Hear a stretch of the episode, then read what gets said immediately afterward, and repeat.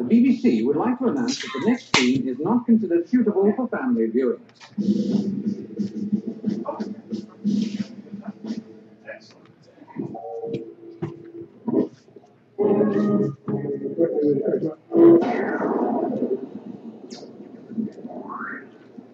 These Monty Radio, your game is wrong.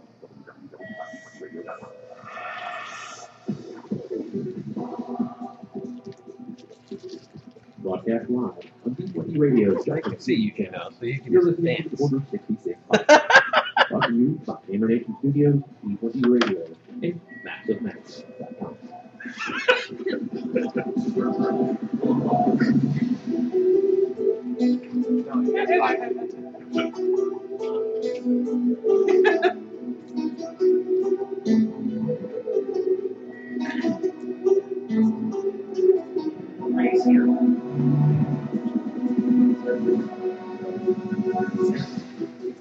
Welcome back. The superlative nature of the Order sixty-six podcast is here for uh, episode number nine.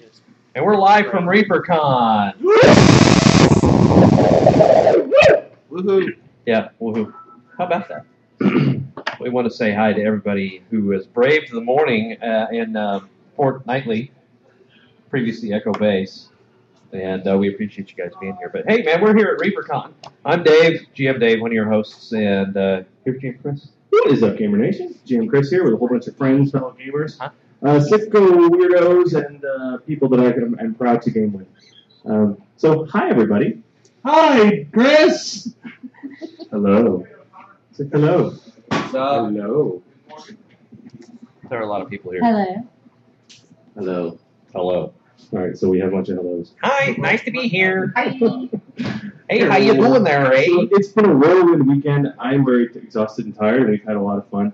Um, and we're going to talk about, uh, in this extra special, unusual, little broken from standard episode, yeah, pretty much. Um, all of our uh, wonderful things that have happened during ReaperCon, um, and all the cool gaming, especially Star Wars related, that we've had.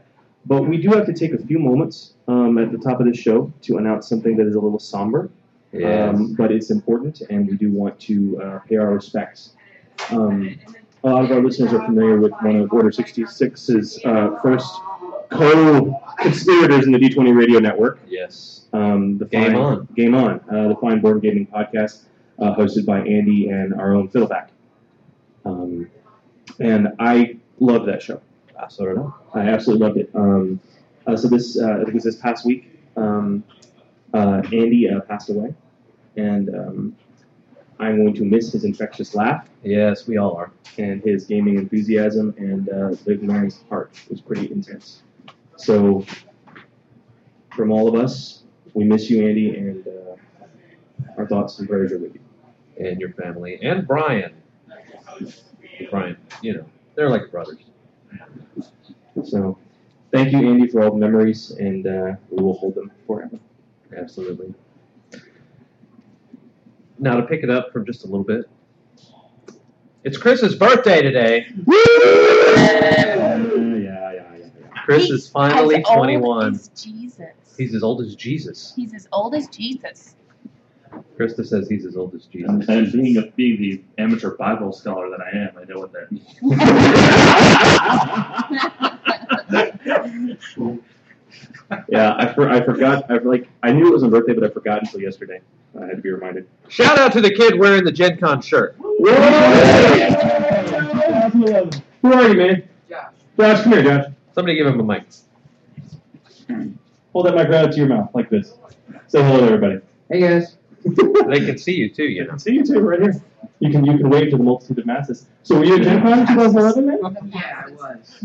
Fantastic. Right here. Sorry. Yeah, I was. What have you played here at ReaperCon? Um, I played the uh, Dark Carnival one. Yeah. I don't exactly remember the name of it. The, the zombie Doctor thing? The zombie thing? No. Doctor Maniacal. Um, Doctor Maniacal's I, Mechanical Menagerie. Yeah. Ah, Do- yes. Doctor Maniacal's Mechanical Menagerie. Yes. I've also played... Reese, I also played last time I was here, uh, the Pathfinder game. Which one was it?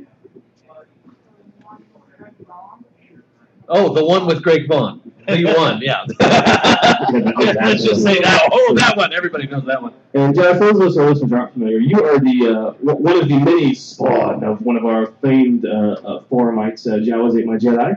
Yes, um, I am his stepson. That's fantastic. Uh, it's Mister Ray Brewer. So, dude, glad to have you here, man. Have you had fun at the con?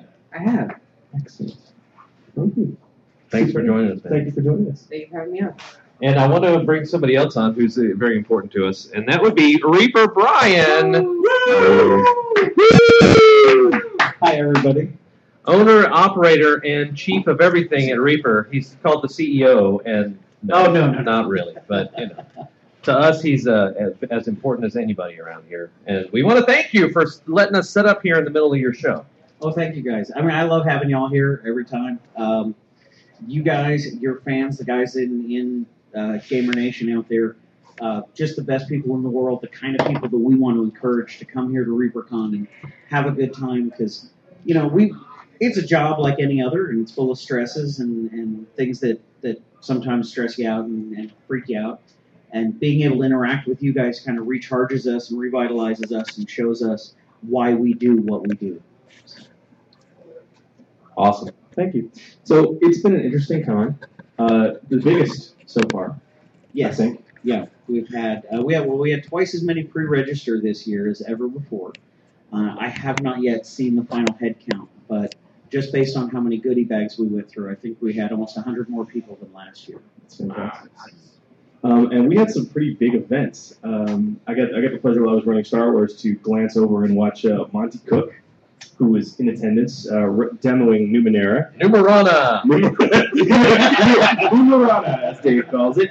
Um, uh, and, God, I mean, you, you basically, we had to, you guys had to divide into two locations this year. It was, it was, mm-hmm. we, got, we found it to be so big. And we, you filled out a hotel and here at Reaper Tower.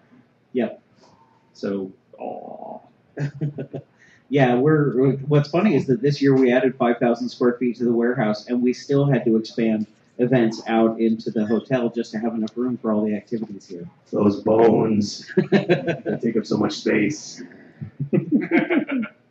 Well, we've had a fantastic time, man, so thank you. You're, you're um, very welcome. We do this for you guys and for everybody out there listening and for all the people that are here and all the people that have, have been coming and all the people that want to come. And this is this is really about y'all more than it is about us.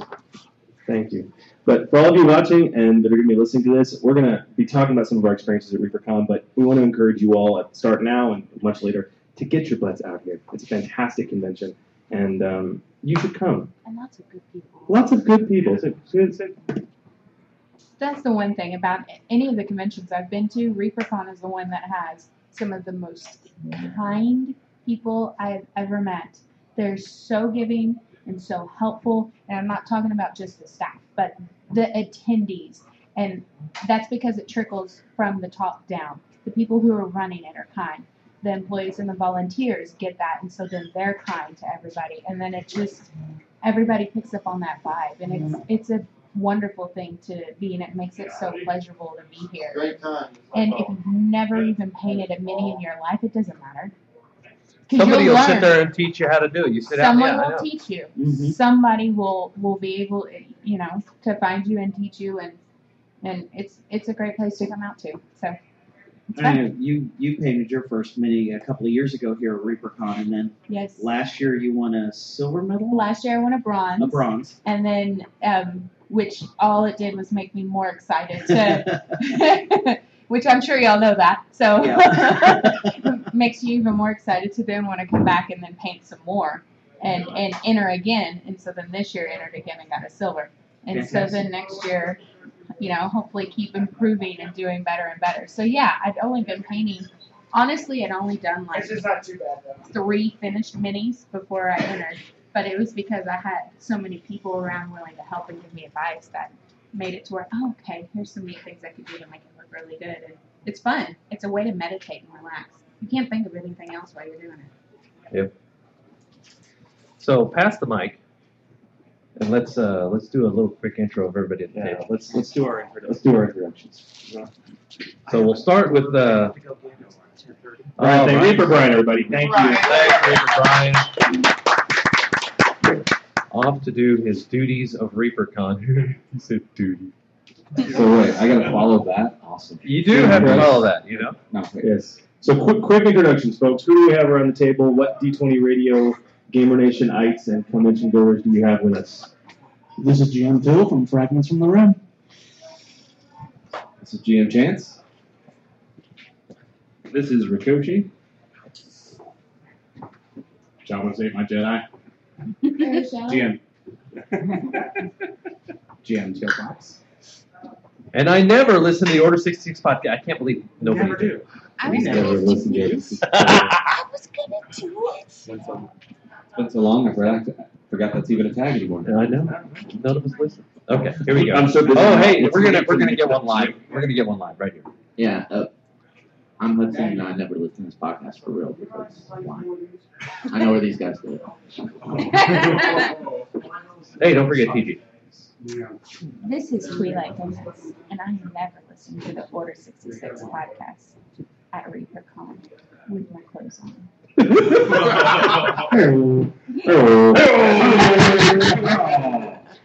did do the B B C warning.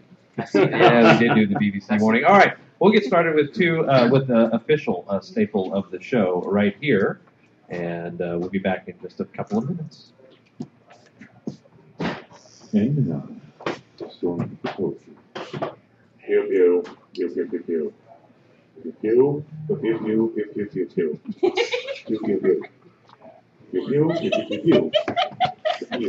go. Here we go. Pew, pew, pew. Pew, pew, pew. Pew. Every damn day.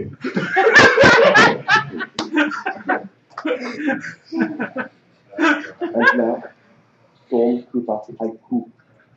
Having the light of stars scattered from cherry blossoms and like plastic display. Going to pass the high poop.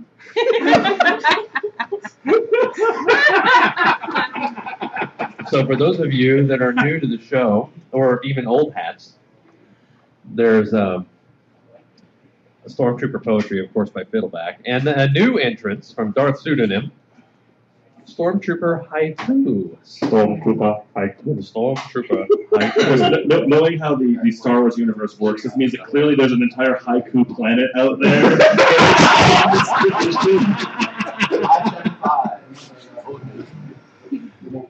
So yeah, we, we absolutely love it. But uh, thank you very much, uh, Pseudonym. Keep those uh, keep those going so we can uh, keep Fiddleback honest. Okay, so Phil, are we gonna have a Fragments from the Rim? um, actually, yes, Ooh. yes we are. Um, this is my first ReaperCon, and I had planned on coming down here quite some time ago. In fact, back in August or September, and I didn't come here just to game with you guys. I'm on a mission. We'll be back.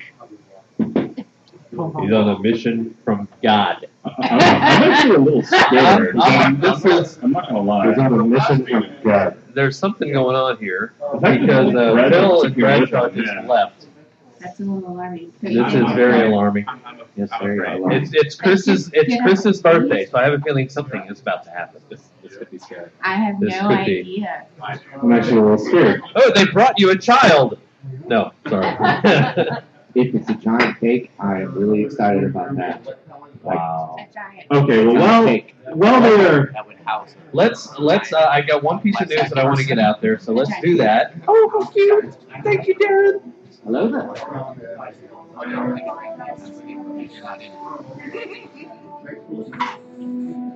What have we here? Good news. That's my uh, text. Do you even know what Star Wars Wednesdays was? Well, uh, there was a Star Wars Wednesdays for sure. We don't know what it is, but go check it out. We have no show notes prepared for this video. Yeah, we have absolutely no show notes prepared at all. But uh, one thing, and this is a little bit personal. You know what? You know, it's just like the talent. Yeah. To come in and think that they can just do whatever they want. Of course. And, you know. Are you calling me talent? I am a prima donna. I know that. I'm I'm saying that you, you think that you're the talent. I'll buy that. um, okay, so one thing that's a little personal. I put it up on the boards. Um, So um, I, I, I know of a, of a young lady um, who got kind of hosed. So let me tell you a story about a uh, a senior a senior that I have a, a great deal of uh, respect for. And um, every year, uh, a local school goes and does a, a scholarship competition or you know scholarship process for for outbound seniors um, related to a specific uh, a specific uh, organization within the school. And uh, the reason I'm keeping it kind of cryptic is because, quite frankly, I I, I want this to be a surprise for the family. So um, they have always had parents be on the scholarship committee. Right, so this year we had some parents of, of uh, kids who have been around for a while, and unfortunately, um, the the parental bias just couldn't be contained within uh, within the scholarship committee, and uh, one or more of the uh, scholarship committee people um, leaked the in, leaked information about the scholarship process to one particular girl who was not going to win the scholarship, and and so they thought, and. Um, It turned out, you know, her scholarship application wasn't necessarily complete. It was missing one piece of information, and they said, "Well, this is the uh, apparently gave her the impression that it was it was malicious that the leader of the organization withheld a recommendation when that wasn't the case, and it was uh, it was actually a mistake that no one asked the leader to make the recommendation for that kid." So. She made a Twitter post, you know, social media, upset that she didn't win. Well, this caused all kinds of drama, obviously, because no one's supposed to know the answer beforehand. And uh, anyway, long story short, the poor kid realized that she'd messed up, that she shouldn't have posted anything, and she took herself out of the running. Of course, at this point, the entire scholarship committee got nuked, and they're going to start over because somebody violated protocol and, and obviously violated confidentiality. So we nuked the entire, we, I say we, see, now I just gave it away. We, we nuked the entire thing and have uh, gone to out to some community leaders. But anyway, this poor girl, who probably, in my opinion, would have won because she was like ranked fourth in her class, had uh, all these community organizations and all that jazz, just pulled herself out of the competition. So uh, that was a five hundred dollars scholarship to send her to, you know, to help her out with books and stuff. So uh, I took it upon myself. To uh, to start a little scholarship fund for her on Indiegogo. So long story short, if you guys are listening to this show and uh, can uh, pop out on Indiegogo, there's a uh, Good Kid Done Wrong little thing out there for five hundred bucks if we can make it. Uh, it's, it's over two hundred fifty already, and it's only been out there for like four days, and it ends Thursday. So if you guys find it, even a dollar, the pledge level's a buck. We're just trying to get people give a buck, give a dollar, give five bucks, whatever you can. So, go to Indiegogo and search Good Kid Done Wrong. Yeah, Good Kid Done Wrong. Yeah, it's out there. And it's uh, it's under the Gamer Nation uh, banner, so if you search for us, you'll find it too. So, anyway, that was it. That was it. It's my own little soapbox because I'm highly irritated that a good kid got screwed over by his parents. And that should never be. Word. Yep. This is agreement. Yes. Yeah. So what are we gonna what are we gonna talk about? We're gonna talk about Star Wars. Let's talk about some Star Wars. You ran yourself an epic campaign. We had a good time. Yes, we did. Um, yes, we did. Uh, we had we had a really really good time. Um, Next year. Oh, so what I'd like to do um, to start with is is kind of talk about the the, the plan. So as I was. Preparing to, you know, like I want to do, write an original module for Star Wars for ReaperCon. And, you know, the past three years saw the creation of the Treasures of Destiny series, you know, the Curling Kite Hawk and its its sequels. Um, I started writing for this convention. And I, I came up with an idea I wanted to do. And I started writing. And as I wrote, uh, it was actually going so fast that I realized that I had a story for a complete arc and, and potentially three adventures. And in the amount of time it would traditionally take me to prepare for a Saga Edition module, and character sheets and pre-generated stuff and everything else, I was able to pull three modules together in Edge of the Empire. Um, I'd like to leave you all with that thought for a moment. um, uh, and, and just wasn't half as hard as you made it out to be. And just uh, just leave it at that. But um, yeah, so we ran um, uh, three modules, and uh, I think. you got uh, so I'm, I'm looking here at, uh, at, at at Kevin and Paul. We have we have uh, Rikoshi and, and Tilt Fox. You guys ran in all three sections, yes? We didn't get to the first one. Oh, yeah, we did two and three. Just did two and three. Okay. Um, so before we talk about the modules and, uh, yourselves, uh, themselves, talk to me about you guys in terms of, you know, you guys are very strong community members, and you've been with us since the Saga Edition days. Um, and I know that this system is new for a lot of people. Um, had you guys played before, or had you G M'd before? What was your history so far going forward to things? So I had played once, actually, in a in a game that Polly ran uh, a couple months ago. Uh, I hadn't found anyone to get it on the table. Um, I'm sort of one of the one of the two G Ms locally that uh, tends to run a lot of games. We had already had a bunch of campaigns already booked up. I think I'm in like five right now, and so there wasn't room for another Star Wars, so nobody had been. And running Edge, so uh, getting to play on it once, uh, just immediately, just super intuitive, like right from the get go. Within like five to ten minutes, like, okay, I get this. So I know you're in California. Yeah, Paul's here in Texas. So were you guys doing this online or? Uh, no, I was in, I was in town. Oh, okay. uh, in February. Yeah. Okay. Okay. Cool. Uh, so yeah, I ran for Kevin. Uh, basically, the beginner's box set. Uh, you know, long time Saga G M. I had I had some uh, convincing to do, and uh, there was a moment where I was reading the box set, listening to Order sixty-six, and talking about the narrative dice system, and it clicked for me. It was uh, that very big aha moment. Like, I want to run this system. So I got to run it. I'm like, I now want to play this system. So, okay. Uh, this was the first time I've gotten to play. Yeah. So, all right. So now you guys have played. Multiple times. Thoughts on the system, and not more than just like I mean, I mean yeah, everything pretty awesome. I mean, from a from a from a, a mechanical and a, and a player perspective, what did you guys think of, of the the way the system worked, and what differentiates it both positively and maybe negatively from its predecessors? Okay, so for me, the biggest thing about Edge of Empire is it's very very rare for a role to have nothing happen. That's big.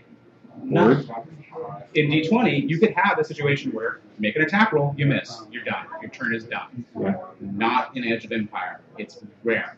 There's right. always something going on. There's uh, threat, there's advantage, there's uh, triumph, destiny, and this is this is the big thing about the system. Right? If you like what's going, you know, if you like the action going forward, this is what is the big thing about the system. Yeah, you're right. There's hardly ever a time when you're going to have zero successes and zero threat or zero advantage.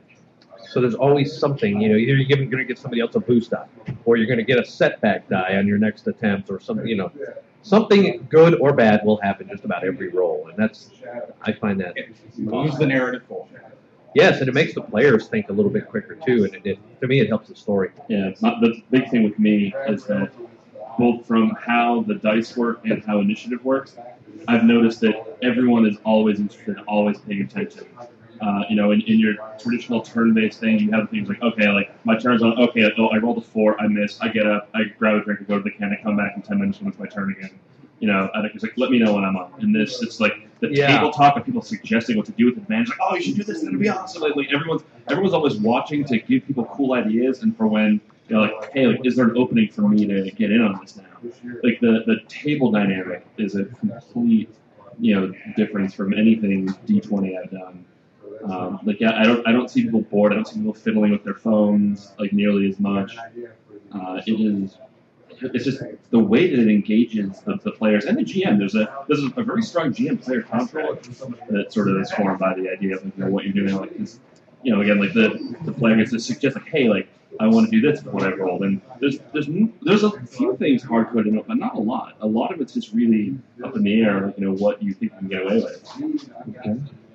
So Hudson, um, you've got this is this is this is what your second time playing the system?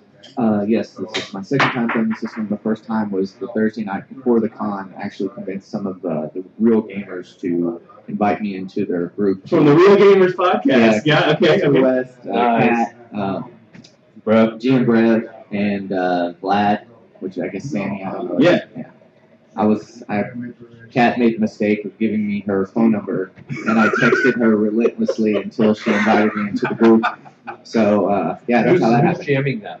Uh, Christopher West uh, G M'd the beginner box game for us. Yeah. Um, it was really it was really awesome because uh, of course we're all spread out all over the country, and um, I had we had to play via Skype, and I was like, well, you know, I want I really want to play, you know, this is fun. And then I was like, oh, I don't have any dice, and they're like, okay, there's an app for that. And I was like, all right, I can do that. It was like, yeah. There's yeah, there was literally an app for that. And I was like, all right, I got a smartphone, that's cool, whatever. And then I was like, wait, I don't have a character. And, and um, they directed me to the actual French site. Website had uh, a couple of the characters on the website yeah, for yeah. the beginner's box. So yeah.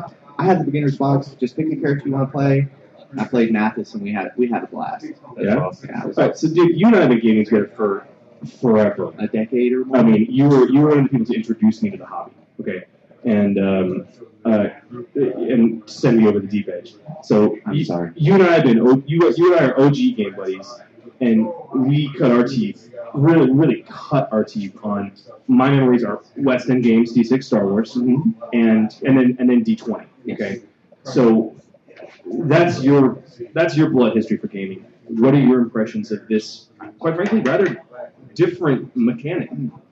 I mean, I love it. Whenever I first started playing, I just I loved it. The the, the thing that whenever you're playing D twenty and uh, you know, a good gamer, they want to say, they want to get, a, I don't want to say get away with, but they want to, they want to accomplish more than what the system allows them to accomplish. Right, right, right. They want to succeed, you know, they want to do that, but if it's not defined in a D twenty system, you have to have a really generous or liberal D M to allow that to happen, and that's kind of hard to find because you have a, a lot of hard-wired D Ms that are like, oh, it's not in the book, you don't get to it. Right. This system encourages that type of, you know, gameplay. And it and as um, what Fox? There you go. Uh, said it, it's it's from not just you and the G M interaction; it's the whole table interacting in a cooperative narrative, and it's just it's just awesome. It's, uh, and we were able to bypass a lot of the, the stuff just by an example. One of the ones was like, "Oh, you got out of the the, the cell." It's like, "Oh, really? Well, um, huh. I'm gonna put on a uniform." Oh, there's a uniform. Look at that. And I was like, oh, that's awesome. Well, it was just like, I want to search around and see what I can find. You literally got like, like three or four advantage on the check. It's like, I really want to find a uniform. I want to find an Imperial uniform. So, yep, three or four advantage? Absolutely. You know? And, yeah, then that in a, in a system like this, it doesn't actually have to be, like you said, you don't have to write those possibilities in there because you leave it up to your players to generate those possibilities. And uh, I think it, at first it's a little, might be intimidating because they, they've been told no. No, it's not in the it's not in the text. You can't find it. But then after, as you play once or or get further into the adventure, it's like all the yeses come out, and then the whole table explodes with all this, all this. And then the G M's like, what? How did you think of that? That's brilliant. You bypassed the whole mining encounters. I forgot there was a gun on that thing. Damn it. Yeah. Oh, yeah. Yeah. That happened to me. Yeah. So the, the the other really quickly, but the other big change of mentality that I've noticed in playing in this system is, you know, your D twenty, like you roll a one, it sucks. Like, all right, you roll a one, like, you know, you waste your turn. When despair pops up, it's like something bad's gonna happen. It's like, what horrible curveball is D M Chris gonna throw? It's like, I'm dying to know what he's gonna do with this despair that's gonna just like pepper up this encounter that we're in. But it's not. Okay, yeah. But it's not just the okay. I rolled a despair. You have that. Interesting possibility is I rolled a despair and a triumph in the same roll. Holy cow! What, what's that happen? It's happened, it, it happened a lot. It's happened a lot for us. I mean, a whole lot. Um, I was one of the so I, I um aside from these this series of modules, Friday night I ran a, a quote unquote private game uh, for request um, for a couple of uh, a bunch of dedicated listeners um, and gamers that are here in the Dallas area that were not able to make it to ReaperCon proper. Um, but they could come out Friday night. And so uh, I, I went ahead and, and I ran something custom for them. And I had it, a, literally a paragraph of notes, and I was eyeballing threats on the fly, which is so easy to do in this system. Okay, and um, we had an absolute blast for four hours.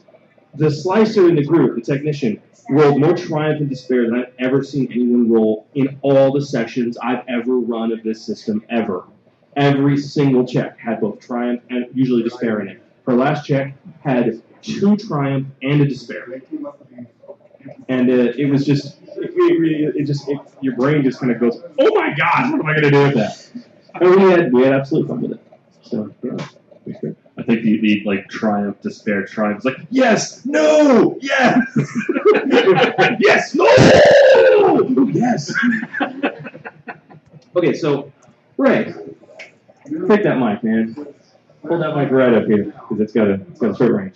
So, sir, Jawas ain't my Jedi. Ray Brewer, the man with the minis, the man with the terrain, the man who has inspired us all with pictures of awesome daring do and Star Wars gallantry on our forums for many years now. Thank you. um, it's good to see you, man. It's good to be here. Uh, so you played one session at Edge of the Empire. Yes, sir. And it was your first time. And we had, we, we, we it was shotgun, man. You had to learn the rules very quickly and on the fly. Um, and I, I find that in my experience it takes most new players a good session to sort of get the feeling of it. And, and I mean, what were what were your impressions that you walked away from it? I well, I, I, I bought the beginner box, and I've only thumbed through it, and I'm like, um, I'm never going to play this, but after playing that one session, my attitude's kind of changed, and I've actually had to, I don't know, it might be sacrilege on this podcast, but I, I have friends across the pond from that Aussie cast called Saga Cast. They're great casts, yeah. And I've gotten to know the guys from England. They're talking about using a combination of Saga rules and Fantasy Flight system and run it together and take the good of the both. Wow. Um, I'm telling you. So one of the things I thought of, I was thinking about this last night after our game, all the work you do with terrain and minis is so amazing. I think that almost lends itself better to this system than Saga because we don't have squares to count. You can take flat terrain with abstract ranges and without squares. Without without without squares. And I I don't know, man, it seems like it lends itself just just a, a tad easier. Um, I'm just gonna throw that out there. Yeah. I'll have to I'll have to give that some serious serious thought. Yeah. No, so actually just to interject real quick, uh, the other day I, I ran into Ray in, in the Reaper store the other day and he's like, oh, because I mentioned I was playing your games. I was like, I was like, how is that system? He's like, like, like I bought the book. He's like, like, is it really any good? Like, he was very dubious. I could tell. I was, I was trying to sell on it. I'm like, fear change. Yes. Yes, I was pleasantly surprised. Yeah, I was like, no, I'm like, no, trust me. I'm like, he's, he's like, yes, like I was, I was reading the dice, and I'm like, I, I quoted your thing about the the the, the five minute version to, to do what the rule book didn't. To basically get the idea of the narrative dice across, like in person, like this is how it works. It's, all right, and like people say, like, oh, okay, now I get it. Yeah. Okay. Cool. All right, so we have initial impressions of the system. Let's. Uh, you want to talk about some actual gaming moments? Where do you want to go next? Oh, wherever you want to go, man. Yeah, I mean, gaming moments is good because I got to play in your first. I got to play in your first. These guys played in second and third. Yeah, uh, yes, they did. Yes, they did. How much you want to talk about it? It's a question because you're going to be running it again. I will be running it again, but I'd also like to announce that um, uh, the modules are publishable. They are done.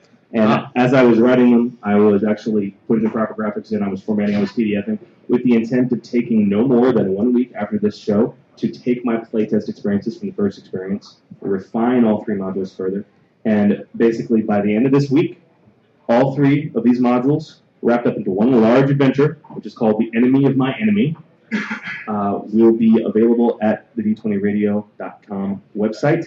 Hey! Available for you all to download and play. Um, and I'm uh, I'm interested to see, um, I tried to take the list to heart quite a bit. Um, a little things I found really helpful as a G M uh, for the module. Um, you know, what's the last point of the list? Remember? No. Triumphant Despair. Triumphant Despair, that's right. Triumphant Despair. Whereas when you're planning an encounter out, try and think about, for every encounter and interaction ahead of time, what potential suggestions you as a G M might make for your players for Triumph, because it is ultimately their decision, and then what you're going to do for Despair. And plan it out ahead of time. And actually writing that into the module and putting a little text box for it specifically, tremendously helpful. Awesome. Uh, Jedi Morningfire in the uh, chat room would like to know if the uh, Treasures of Destiny modules will be up before these. They will not. They will not. Okay. So you heard it here first. You'll be able to download these things sometime uh, in July. Oh, I don't feel no love. Happy birthday. Thank you. Happy birthday. Happy birthday. No, end of this week. That's what we're hoping. End of this week. Yes, no, not hoping. Uh, not hoping. I, I've already, I've already made a list of the updates I need to make. A couple things I had to clarify on the module because as I was, I was trying to run through it, I was like, I, I made notes of things that I knew how they were supposed to work, but I didn't think it was totally clear in the text from the following perspective. I need to update that, and you're ready to go. There you are. Do you want to get Arichelle on the mic? Sure. Give her a mic. Yeah, ask her how River works. Hey, uh, you played River? Yes, yes I did. Awesome. All right, so force sensitive. So we have one force sensitive pre-gen in the group. Mm-hmm. All right. Um, it's a little difficult to use the force. Yeah, because like every time I tried to use it, I always picked up like a dark cup, so it was like a dark force to use it. You call them the dark side frequently. Yeah. Yeah. Like peer pressure, everybody was like, just do it. do it. Do it. Do it. Do it. Do it. So, Arichelle, what were your thoughts of the system? Uh, it was really fun. It seemed more like an actual real life thing than just kind of going through something because you didn't really, you couldn't expect what was going to happen when no people. Dice studio, and then it's like unlimited possibilities. Un- unlimited possibilities. Ah. Well, let's get on to, uh, let's, let's pass some mics back, and let's get on to some of our, our favorite moments from the actual sessions we've run. Um, so, right, I want to talk about one thing, only because uh, in your first, in the first module, this is where my uh, comment came in about, I forgot there was a gun on that. No. Yeah. Okay. So you guys weren't around for the first module. Uh, we wind up in a docking bay, uh, hangar bay, where we're trying to get the spice onto our little, onto our ship, but uh, we've got just basically a little hovercraft that we're going to load the spice onto. And earlier in the adventure, airspeeder, yeah, uh, that we had that we had tried to escape on earlier in the in the module, and Uh, we decided we were going to potentially fire on the Cloud City uh, police, basically, and uh, decided that was a bad idea. Well, probably shooting we were getting yeah we were shooting it up. Yeah, that's a bad idea. We're gonna do that. We were going to get jumped by these two enormous, uh, enormous uh, uh, beings, and um, all of a sudden uh, Bradshaw says, uh, "Hey, remember that thing? There's a deck gun on that thing." And so uh, my character jumps on it, and uh, we made mincemeat out of his, uh, oh, look at this. Oh, wow. Uh-oh. Wow. Move this here for a second. I'm being accosted by a knight and a shadow trooper. Wow. We're going on official business. Somebody get a mic on that guy. I got it. You gotta be here to see it, guys. What kind of weapon is that, sir? Is that a lightsaber? Negative. Ladies and gentlemen, ReaperCon twenty thirteen. For the past five years, the Order sixty-six podcast has been a guiding light for the Star Wars role-playing community. You have featured the highlights of Star Wars gaming with the Saga Edition, carried us through the dark times after its cancellation, and bringing us new hope with Fantasy Flight's Edge of the Empire system. Your messages of peace, love, and good gaming has nurtured gamers from around the world and brought many within the Star Wars gaming community together. The five hundred first Legion and Rebel Legion, Lucasfilm's preferred Star Wars costuming organizations, have a special designation within our ranks for those celebrities who have promoted Star Wars and supported the members of the Legions. There are many gamers and many Legionnaires whose personal Star Wars saga has been enriched by your podcast. In recognition of your work, on April twelfth, twenty thirteen, G M Dave and G M Chris are officially welcomed into the five oh first Legion as Friends of the Legion, and into the Rebel Legion as Friends of the Rebellion. We stand in support of your work and continued effort endeavors. May the force be with you, and keep those dice a-rolling.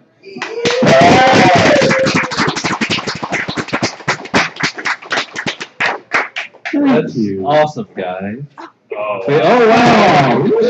Yes. Oh, wow. You have swag? You have swag. We have swag. swag. We have plaques for both sides. Official commemorative plaques from the Rebel Legion, from the five oh first Legion. Look at that. I'm we saw that name camera. badge that I have, that I was wearing. Yeah. You guys have one of those for you in gold from each Legion. And we also threw in a few patches from the uh, from Alderaan Base and from the Legions in there. We thank you so much for your work, guys. Star Wars gaming wouldn't be the same without you. Thank you. That's yeah, cool, guys.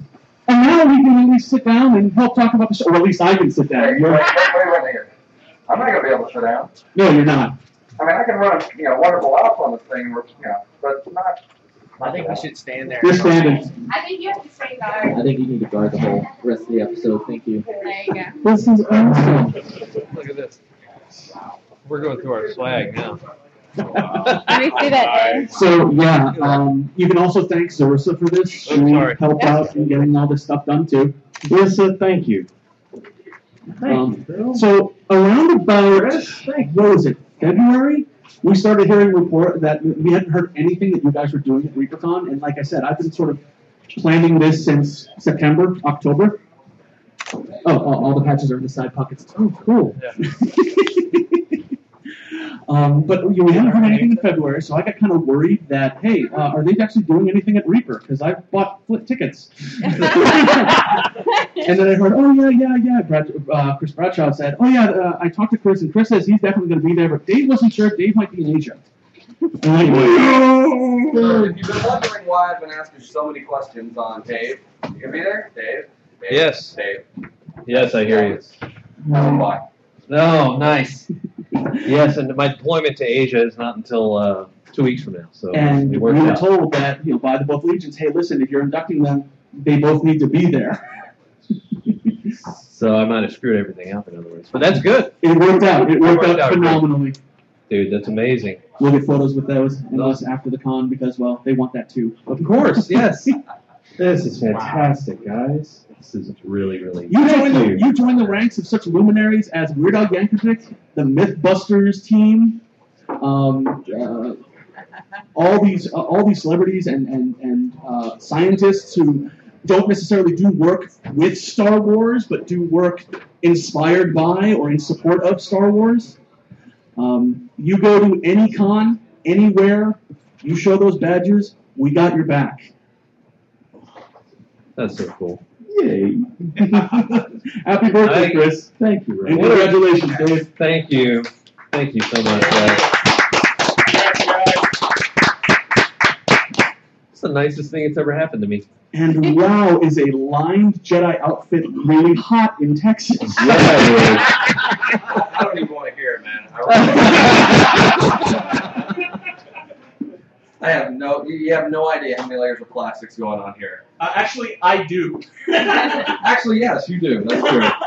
my my Phil.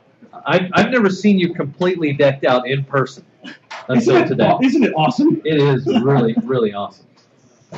Yeah, you so, did a lot of good work on that. So, after completely derailing this topic of conversation, what were you guys talking about? We were talking about the first part of uh, his uh, Enemy of My Enemy series, but uh, I had just talked about how Bradshaw talked me into getting on the...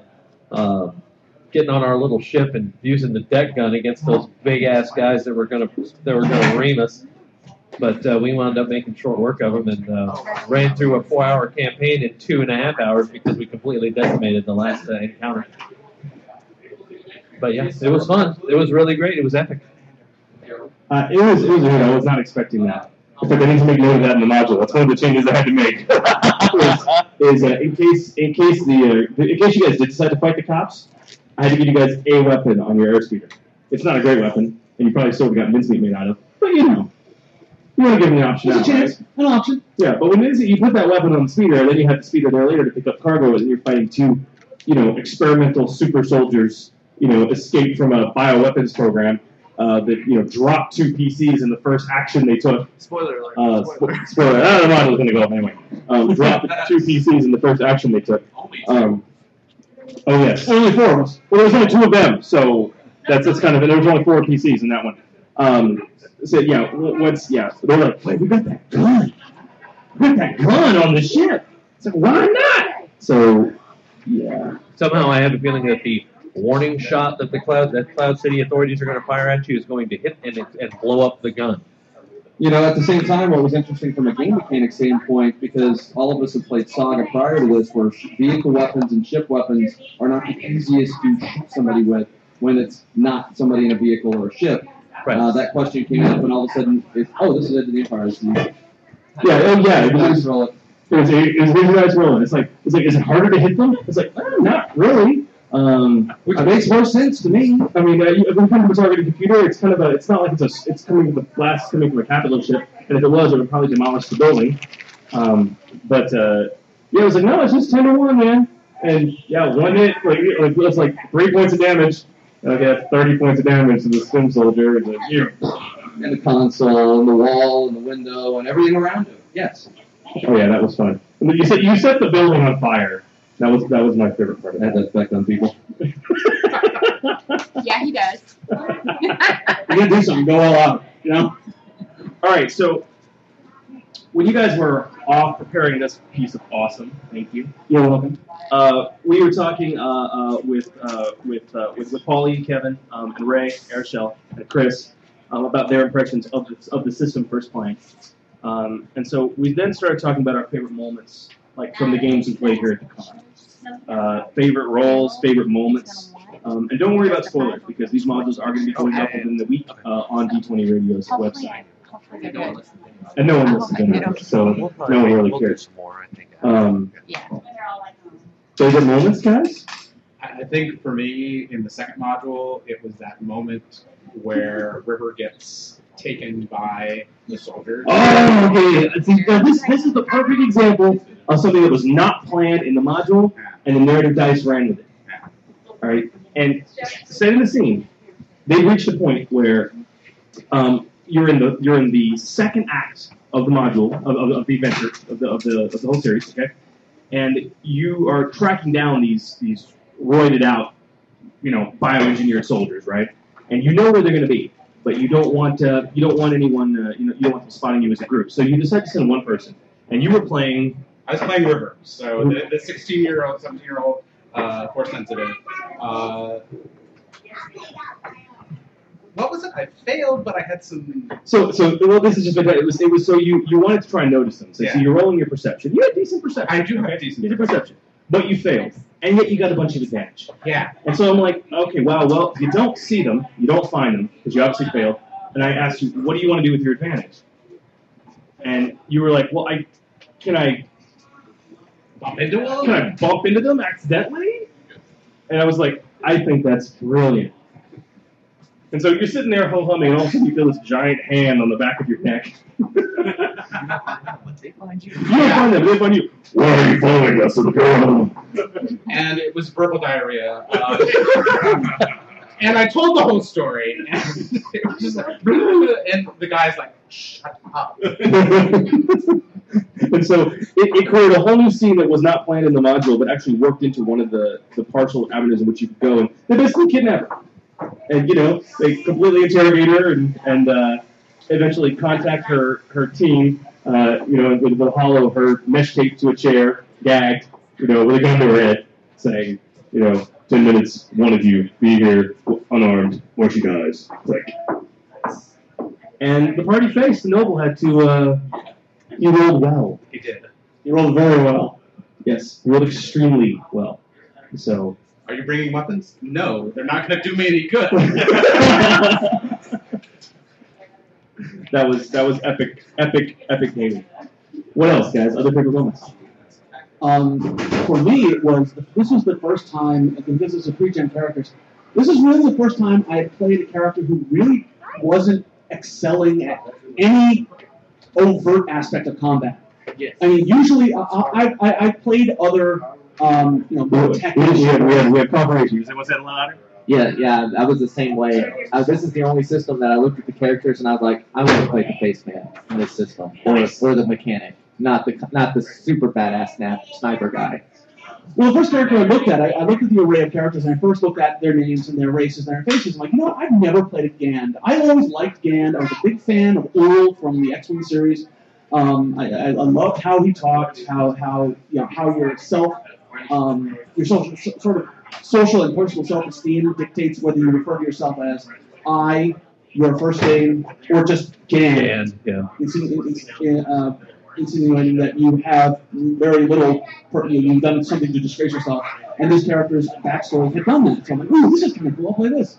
And then I looked over his stats and I'm like, oh wow, okay, he's not that great at combat at all.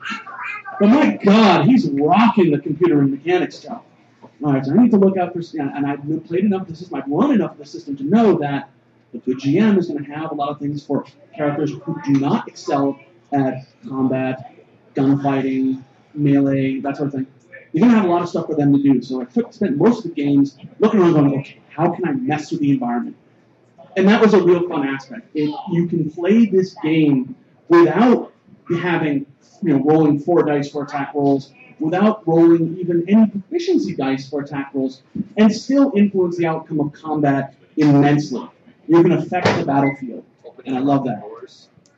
You know, slicing computers, yeah. opening, you know, playing with cranes, knocking people off of cranes and having them plummet to their deaths. Ah, um, yeah, we did that. You did that. Creating cover, creating concealment. There's so much you can do, and as I say, you don't get X P for killing bad guys. Right. Yeah.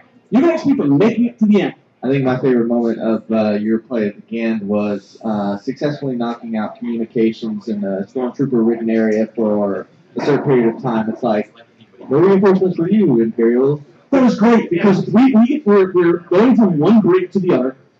We first mug a technician. We first find some technician clothes, then we walk down the hallway, then we bump into three stormtroopers. Hey, what are you guys doing here? Mug!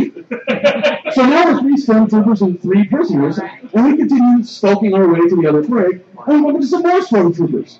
And they're like, what's going on here? We're transferring them. What do you mean you're transferring them? That brig's locked down. Listen, can we discuss this on the way? Because we need to get this Wookiee into that prison cell over there. The other one is has a reactor leak. We need to move him. They want him alive. Exactly. All right, we're going to get there. We're going to straighten all this out. And as we're walking to the other brig, I notice that nearby there's a computer terminal and a room. So I make a stealth check with a Triumph and sneak away to go into this other computer room. And I'm like, Chris, I would like to spend my Triumph to make the stormtroopers forget that there were three prisoners because they were so distracted with the giant Wookiee and the hot Twilight. Exactly. Yeah, that was great. So the stormtroopers are like, oh, yes, we're going to sort these two prisoners. Two, I remember. Oh, yeah. It's like you're on the other side of this wall at a computer terminal, slicing in, while this huge fight is going off across on the other side of the wall. You guys are separated by doors. I'm playing with doors, like I'll close this one, I'll open that one, I'll lock down communications, I'll lock down security cameras. And so, and so you basically are, are on board an Imperial frigate, and you're able to start popping stormtroopers in this area without the normal, typical response that would happen as a result of that, because you're completely messing up the computer systems. My favorite part was when you finally, uh, not you, somebody else, I think it was, it may have been, it was one of the other party members who was taking a shot at a downed stormtrooper sergeant near a wall. That was the sniper. Oh, yeah, that it, was when it, I was playing Freedom. Okay, so you, you might have played sniper, and you rolled a despair. All right, and I was like, and so I was like, uh, you, you, uh, I think you missed him, but you rolled a despair. And I was like, oh, yeah, and so he's against a wall right against this corner. I'm like, oh, despair, oh, yeah. So the shot misses and hits a power conduit, which explodes and lights the entire area go out, and the computer terminal dies. And so the, the gang who had been at this terminal for two, two, three rounds, doing something interesting each round with the computer's check to control the battlefield in some form or fashion, now lost all his power. It, it was great. Damn it! Yes, it was. It was very disappointing with me for playing, coming from the face in the second one, and then going to the sniper. I was, like, disappointed at first, but I was like, oh, man, this sniper's got nine damage. It's got, like, all this time. I was like, yeah. And Imperial Sergeant's down on the ground. I was like, oh, I'm about to light this guy up. Despair. I was like, oh, man. Well, you did actually hit on that, but the way Chris described it is it went through him. That's right, he hit it. And it hit the wall behind him. And yes. Him. Yes, that's right. Yes. Not a hazard of over-penetration. All right, other favorite moments? I think it was the moment when everybody's like, uh-oh, the Wookiee's about to tear into these three guys and we need the armor on these stormtroopers intact. So the Wookiee slams his uh, vibro-axe into the ground and charges, and in one football crunching blow, just crushes all three of them without destroying the armor.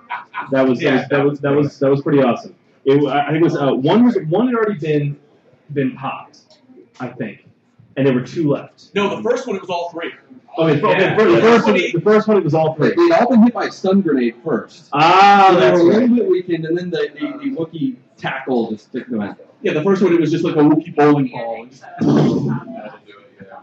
Love it. Gotta love brawl. And to go back to what G M Phil was saying, it was like, this is the first system that I was looking at the N P Cs, and I was like, you know, I saw Frito the um, Rodian sniper, and I was like, oh man, he's just like got crazy damage, but I want to play race.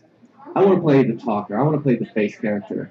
And I had more fun. Whenever we went to the third session, and the uh, the other character who hadn't played the system was like, I want to play the face. It looks like I was like a little disappointed. I was like, I want to play the face. So tell me something. Well, how how much of that is it? Because usually you're the min max guy. You do all the damage you can, blow up absolutely everything you possibly I would can. Like so you're the largest sword possible, please. Yeah, exactly. So how much of a departure is that for you in your game style?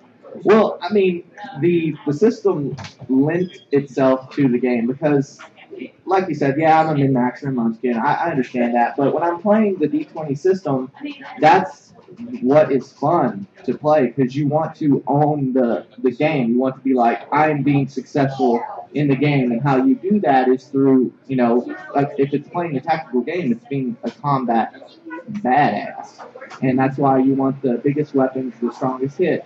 In this system, Uh, you're not limited to just that combat role. Like, you have the face, you have the charm guy who opened up numerous opportunities with the advantages that are rolled in the um, second encounter. And then, of course, D M Phil with the mechanic who was just, like, crazy with all that other and stuff. And Hudson, you, you didn't get to play the first act. No, I didn't. But that act actually has an entire social encounter where strain damage is taken and all that, and, and is, is intended for the face or others to actually take point. So it becomes... You are skilled combatants, right? Like in that arena, and that becomes the arena.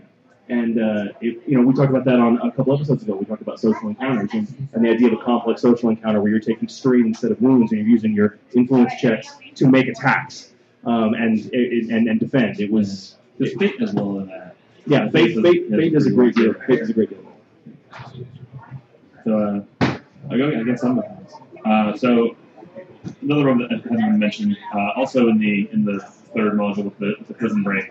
So uh, Bradshaw's Wookiee goes down, and there's still a stormtrooper that's standing right over him. Um, Paul's playing River, and sees this, like, like River's up. It's like, oh, that's like, oh, oh like, no, you know, this this oh, stormtrooper's gonna play. You know, you have this escaped Wookiee prisoner. It's like they're gonna just like cap him while he's down.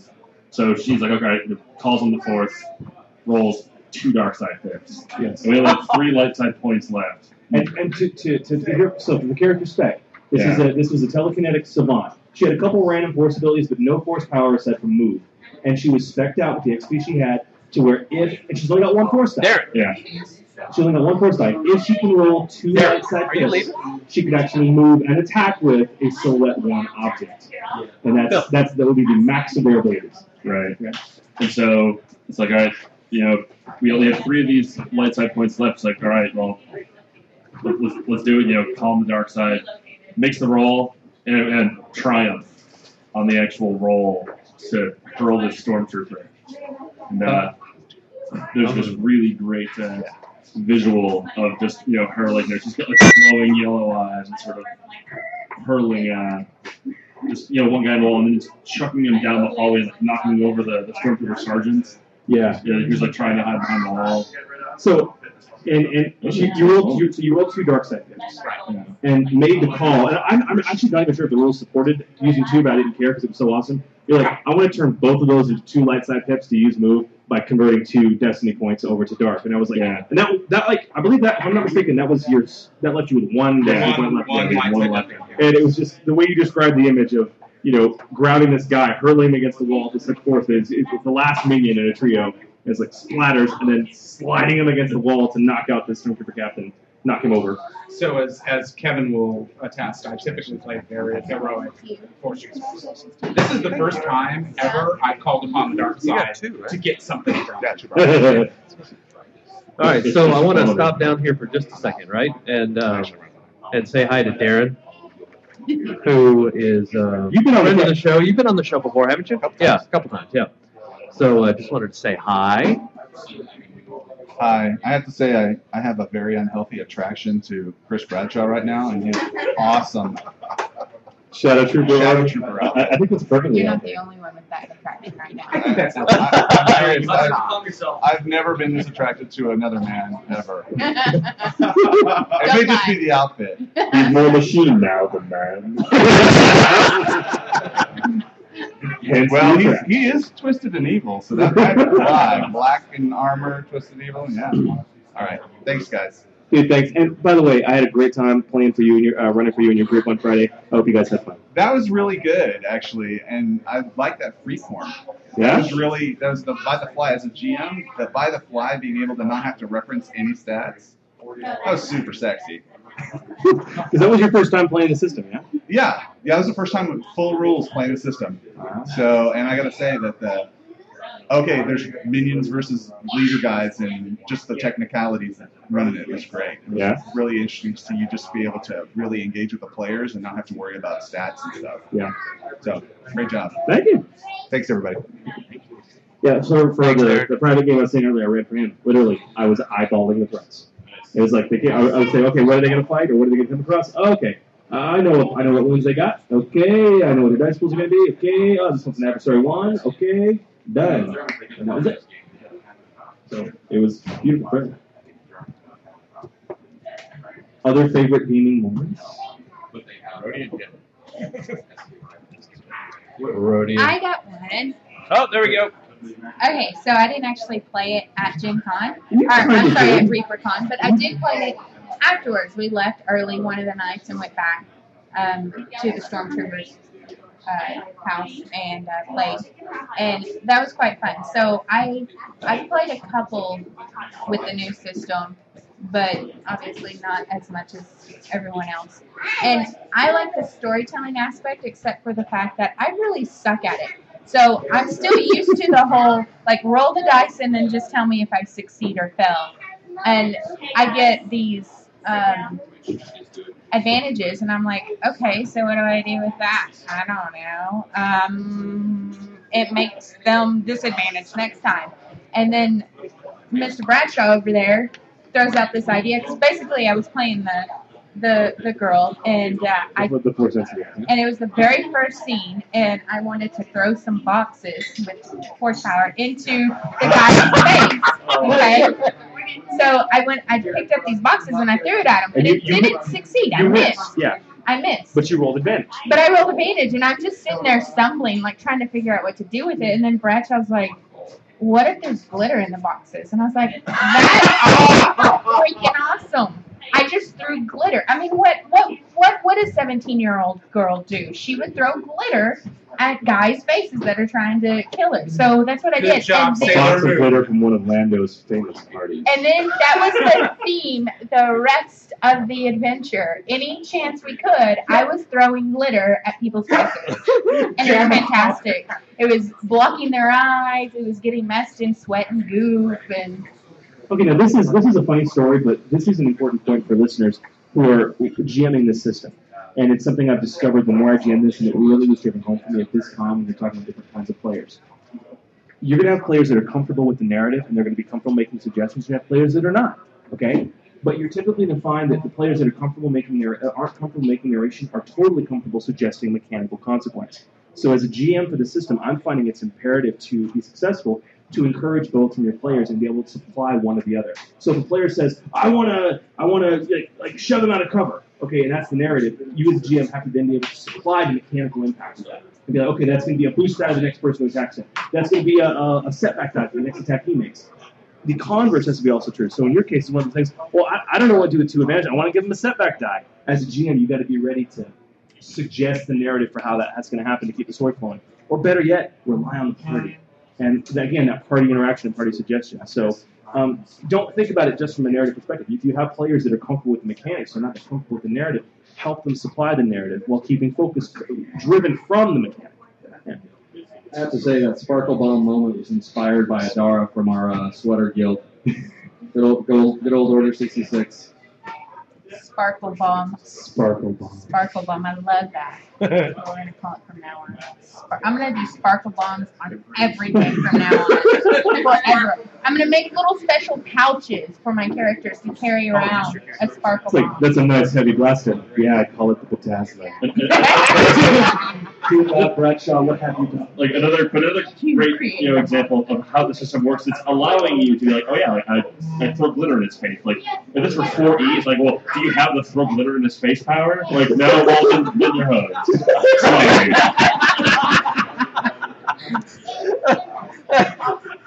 And that's true.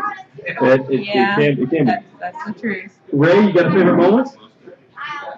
I've done the, the second event with our last encounter. Taking out the Barbaroni. We have all these secure, and then he takes me out. That was that was epic. It was like it was like you're actually so there's this other otherworldian supreme hunter, and we set up that relationship. So you know that this guy from this clan is like boss, uber badass, and you you he, he before he can like really even act, you get out there.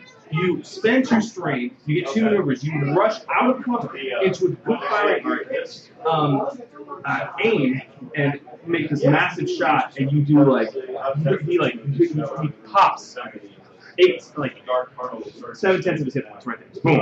And you, you, you, he was like, ah! And so on his turn, he turns around, and with his abilities, uh, spends two strain, aims twice, and drops in one hit. Okay, drops it. And so he's unconscious. All right, and meanwhile, Erichelle, who's playing the force-sensitive uh, seventeen-year-old, she's like, she's like, oh no, Rio! All right, and so she she spends two strain, gets an extra maneuver, grabs a stim pack, runs over to him, well, leaving herself in cover, jams it in his thighs.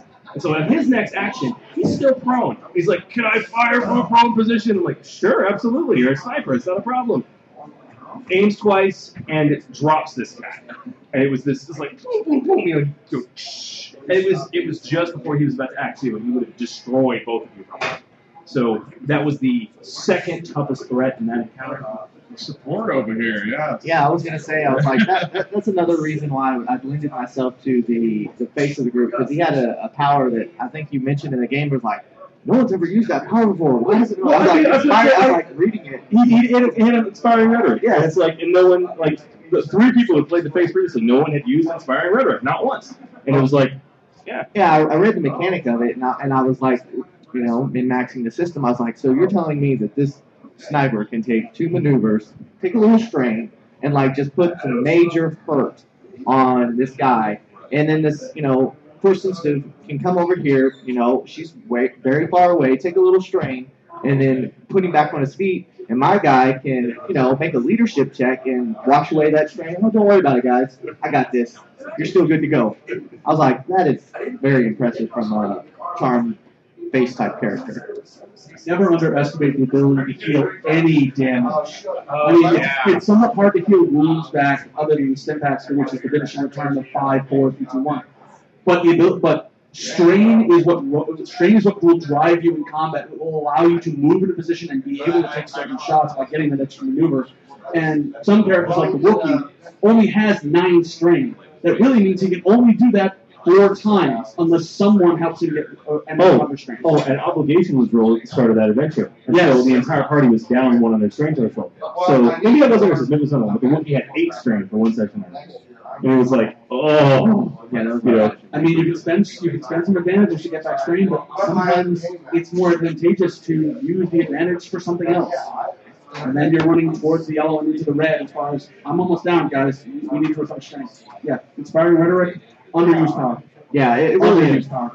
I mean, especially it's like, okay, well, well, what should I do? Should I, as a face-type character, pull out my blaster with, you know, two ability dice or one proficiency or whatever it is? And yeah, one, yeah, one proficiency yeah, one ability. one proficiency, one ability, and, like, just fire wildly to try to make, distract them? Or should I, you know, really embrace the role of the character and do, you know, leadership, do coerce, do charm to try to, um, you know, focus on, on the strengths of your character and provide the best boon to your party? And that's what lends itself to that. Because even in a combat situation, characters who are designed with that type of social combat as a priority are still effective in actual physical combat situations. Yeah, the uh, you played the you played Frio in, in our third game, in our yes. third game, but another guy played the face guy, and, and he actually used his abilities to distract as a true distraction to get keep the main guy busy while the rest of us sneaked into position. Mm-hmm. Well, at least attempted to, but that was the focus of it. Oh, that was that was that was awesome. It yeah, was, uh, was. Gotta love using non-combat abilities in a combat situation to help the party get where they need to be. Uh, you know, between that and then you know the uh, leadership, you know, it's all about teamwork in that sense. It's not about I'm the best player at this or I owned it. It's what can we accomplish as a team. Okay, and that, that that was another one of my favorite moments because so that was the, that was the last session we played. Okay, and it was the third act. You guys are on board an Imperial ship. You've just broken out of prison, the brig, and it's it's very much like episode four tell scenario. You're running through the corridors trying to stay not caught, and you end up back at the docking bay where your ship is being held. And the B B E G is there, all right. And there's two entrances on the ship. There's this loading. Your loading dock is open, and then there's the main entrance, which takes you past the B B E G. And the face of the party was in Sword Trooper armor, because you guys have pilfered some, and I, I love this, because he gets up there, he's like, yeah, I'm just going to walk up there, and I'm going to try to total deceit, and keep him distracted so my buddies can sneak past this open hallway to go out into the dock, stay unnoticed, and get on the ship through the, the cargo hold entrance, right? And I'm like, oh, that's a fantastic idea. And he was so nervous. He was like, it was so atypical of what he was, it was like, it was like, well, no, you've already done this ship order, I don't, I mean, do I shoot? And the whole party's like, no, no, do it, do it, do it. And so he gets out there, he rolls, he, he succeeds wonderfully with, with like four advantage, but he rolled a despair. And I'm like, what am I going to do with this? And so he's, he, I'm like, we'll, we'll adjudicate that in a minute. Well, the party's already started to cross the hallway with this wonderful distraction, all right, and they're making their way through this long, circuitous route around to the docking area of the ship, of their ship, where they can get into the docking hatch. And I'm like, okay, it's time for that despair. And so the B B, the B B, they're, they're sneaking like baby Huey through the hallways, you know, tiptoeing. The stealth guy makes it just fine, no problem at all. Then he's like, Phil's character's like, I'm going to need to be over there. Okay. So all of a sudden he starts creeping across. Well, that was, that that was post-despair. That was post-despair. Yeah. Pre, pre-despair. Uh, I'm pretty despair. I was like, I was like, the, the B B G's like, because the the, decept, the deceit was, uh, sir, the prisoners have escaped, you know, and uh, he's like, you know, we we got we got to go get them. I saw them over in, in this area of the ship, and you know, like, to distract him. And the despair was, prisoners have escaped. They're going to try and get to their ship. Men, lock down the ship. Close the cargo. Yeah. Close, close the cargo. That's making, making it harder. Yeah. That's making it harder, and, and putting those places in a completely strange place on the map. And that's right. That's why I. That's why I was following the stealth guy because originally the sniper was going to go and sneak onto the ship and get fired around. I'm like, oh god, they're going to lock down the ship. He's going to need me to open the damn thing. So I sneak across. I get a despair. So halfway across the hallway, I'm like, doop doop doop. Hi. Hi. Yeah, you got lucky, man. I had two, I had two squad stormtroopers Missio. Wow. Gand is luckiest Gand ever. uh, just really quick with the exchange, we're, we're, we're making the escape, and uh, you know he's, he's trying to fix the uh, the hyperdrive. And like my character's like, it's like Gand, like hurry up on that. It's like Gand is doing all he can.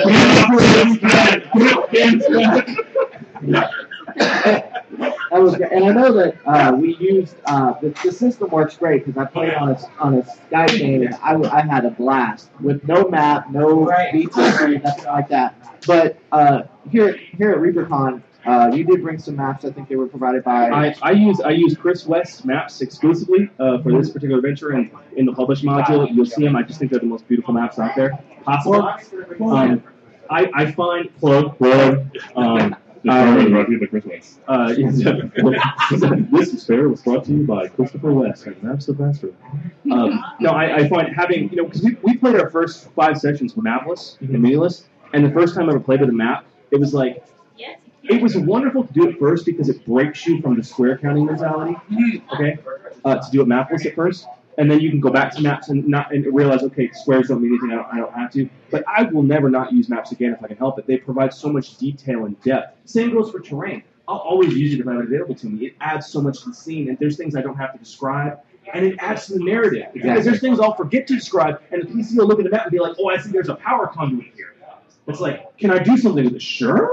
Yeah. And it, yeah. A perfect example that lends to that is uh, when we were going up on the B B G E or the whatever. The big bad evil. Yeah, that guy.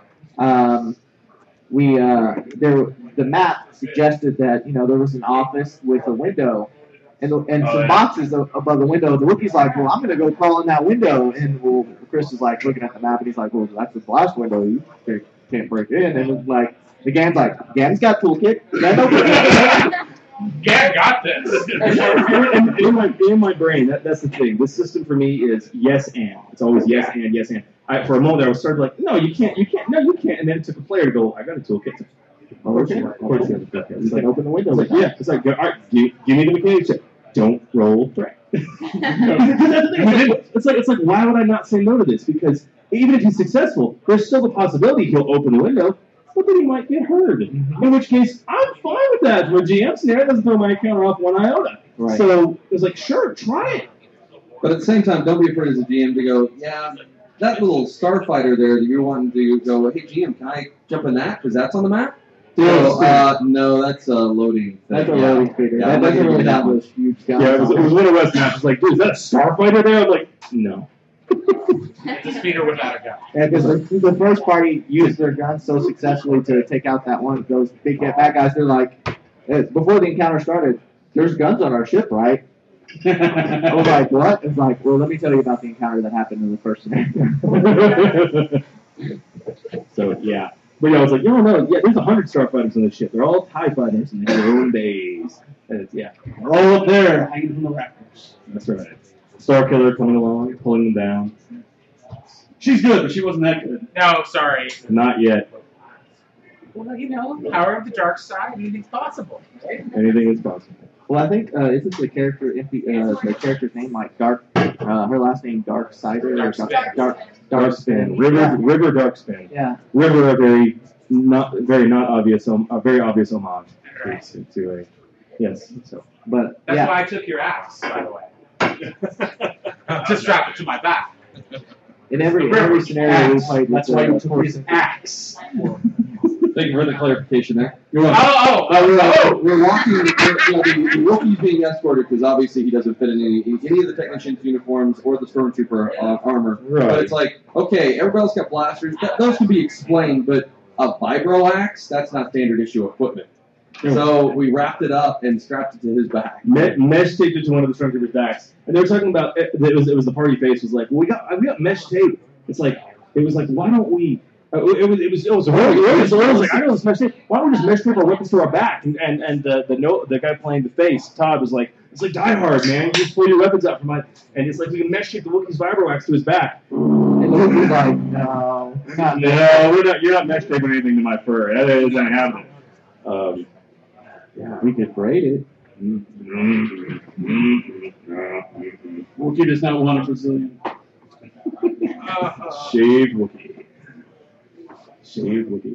I'm waiting for when Star Wars reaches a point in like ten years' time where they do what they did with Dark Sun and D and D, where it advances things like thousands and tens of thousands of years.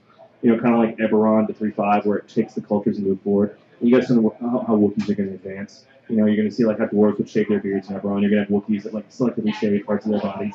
You know, clean-shaven Wookiees. Oh. Sure, they can have tattoos. Oh. Wookiee tattoos. Right. Actually, I've met a Wookiee with a tattoo. Long time ago in a post-campaign. Blaster Mark had permanently burned away the skin, or the fur, so she got a tattoo in that spot. Very nice. Was the tattoo a fur? No, it was some hippie tree thing. You know, tree huggers. G M Chris, that was a bit offensive. I don't care. I'm sorry. Well, shit, I don't have any pictures. How did you get out? We've had our fill of G M Chris. Oh, God. I don't normally offend people, but I do. I don't normally I don't normally offend people, but when I do, I like to make it personal.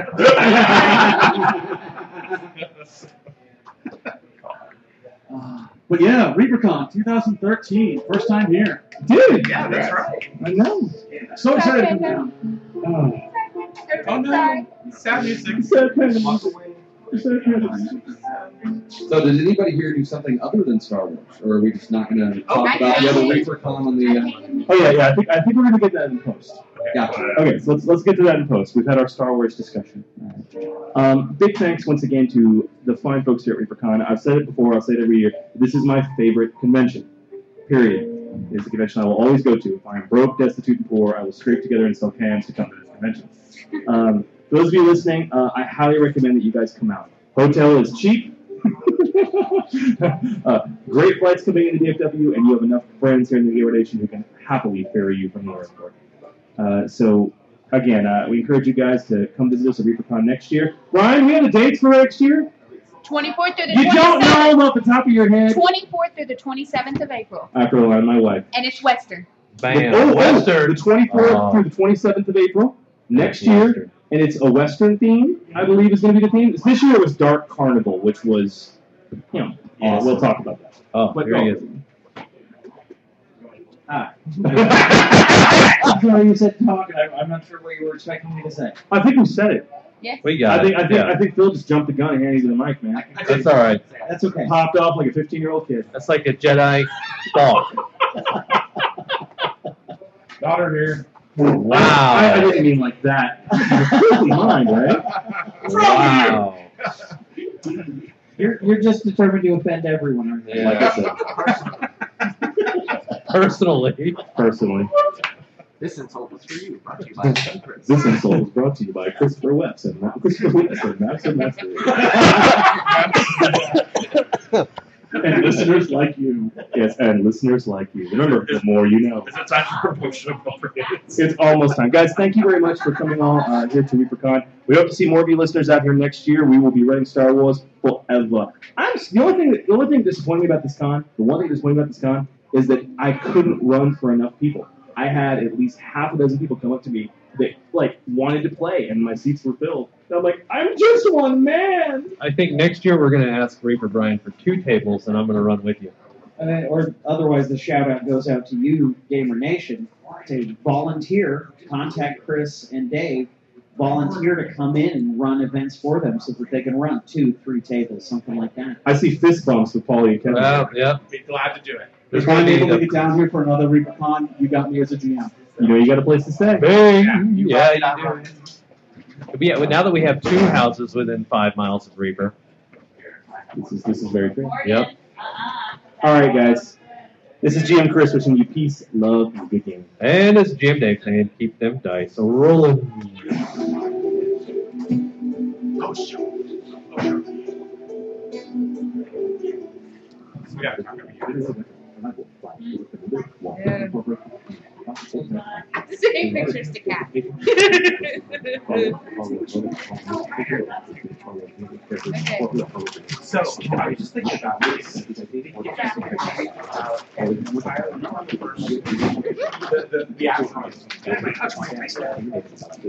See, this is, this is, Chris, we were talking about this. He, he, remember the asteroids that he provided in the first time I gave you on, and we got to use the concussion missiles. Sure. So you would in D twenty, that's it. Oh my god, it's almost impossible. You roll it in this system. That's a that's everybody dancing for Fresco. That's an easy thing.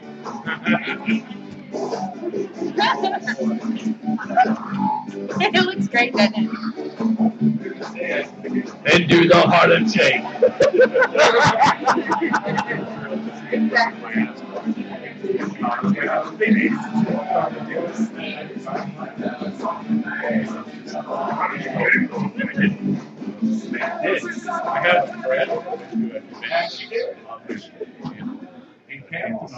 Yo.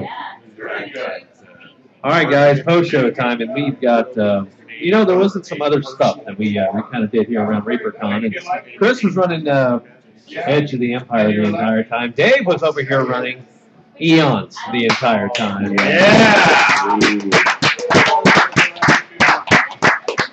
Uh, yes, thanks to the... Uh, yes, yeah, so you've got the three designers right here. Chris, Krista, myself.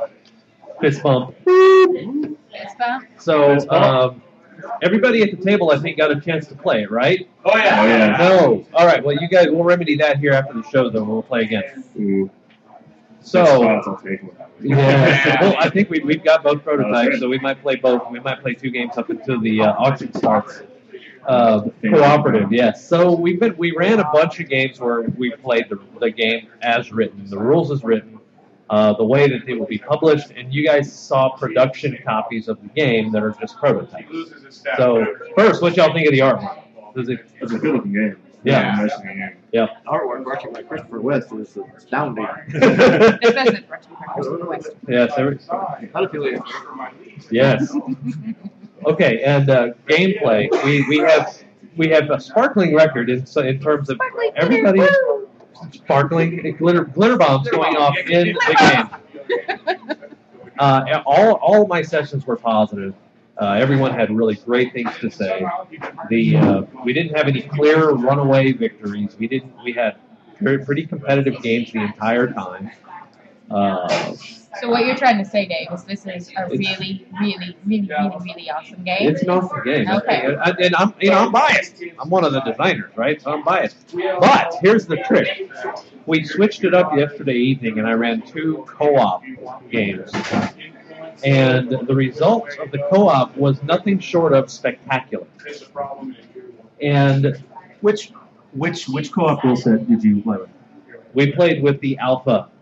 The the way uh, if you, you guys had to get the prototypes, and what I'm going to load up on the website is we have three scenarios: alpha, beta, and, and alpha, bravo, Charlie. We're going just with phonetics, A B C. Um, the alpha one is race uh, against or preparing for the Big Bang. The idea, if you guys know eons, right? Normally, you're counting down on the on the uh, entropy scale until it hits zero. Once it hits zero, the game's over. Well, in in preparing for the Big Bang, the entropy counter starts at zero and goes up to nineteen. And once it goes over nineteen, the game's over. We were um, we were playing with Paul, Ritoshi, um, and Phil.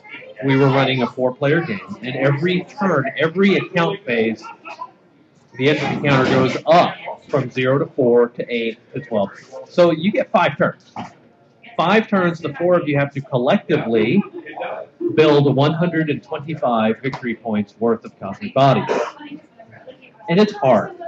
Yeah, it, it was it was really close. Yeah. We had to start blowing up our own stuff to bring the entropy counter back down because the, the, the regular rules apply. So we started we started supernova-ing our own stuff, cosmic collisioning our own planets, in an effort to just get extra turns to be able to play.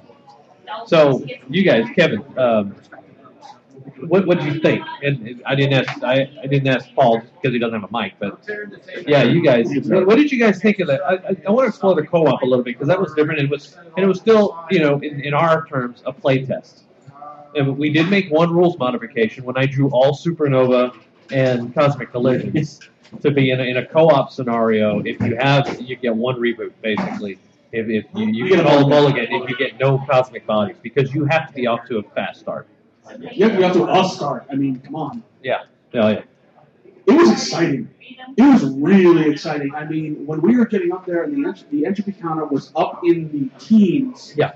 And we were in the midst of, okay, can we destroy enough of our stuff to, A, still advance our counters towards one hundred twenty-five points, and B, give us the time we need to, okay, we have to we have to make sure we can get this thing to a, denom- a denomination of four, at least, to be able to move that, allow that counter to move without us losing the game.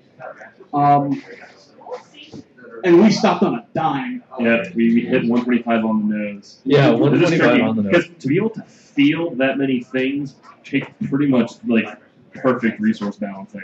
Right. Yeah, you were scratched. Yeah, yeah, and I lo- that that where we hit one twenty-five, I lost two stars because yeah. we ran out of oxygen in the pool, and I couldn't fuse from carbon to oxygen. And even though I lost the two stars at the end of that account phase, we hit one twenty-five, and the entropy counter hit nineteen.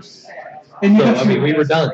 We got some really interesting back and forth there where I lost a star because I could not fuse it into oxygen. All the oxygen was spent. And everyone's like, where's the neutron star? Who's got a neutron star? No one's got a neutron star. Okay, next round we're building a neutron star so we can at least have some sort of, what? You need this? Sell. There you go. Okay, we keep your stars going.